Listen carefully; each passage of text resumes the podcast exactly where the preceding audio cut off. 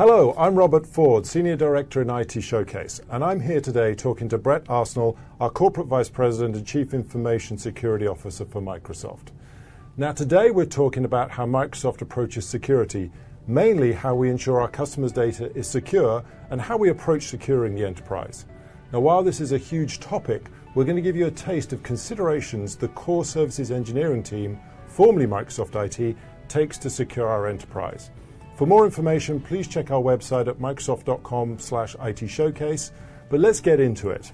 So Bret, welcome. Thanks, Robert. First question, Bret, as a top software and services provider, yeah. what is Microsoft's overall approach to security? Yeah, I mean, it's a good question. Most people don't think of us as a security vendor like your classic security companies, but um, we took approach uh, years ago really a three-pronged approach that we would take security and we would we would really bake it into the platform. So we think about it in three steps. We have a platform, we have intelligence, and then we have partners. And so we bake security into the platform, whether it's an Office or Azure or cloud services or even our on-prem services, and it's just baked into what we do. And then we really try to leverage the intelligence of the system that we have today. So a lot of people will talk about the telemetry they can get, and a lot of people talk about speeds and feeds.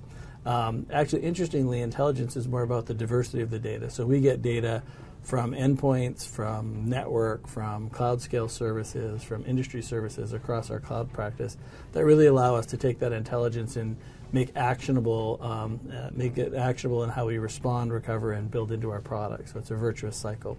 And then lastly, uh, the partner ecosystem plays a huge part for us, both in terms of working with either government agencies around the world or working with ISVs or IHVs, the software vendors or hardware vendors, mm-hmm. that actually produce solutions. We don't produce every security piece. Like we expect to work with our partners so that we can either integrate with customer solutions or add capabilities that we don't have. So between the platform, the intelligence, and the partners, we think that provides a holistic view of how to think about security for any enterprise.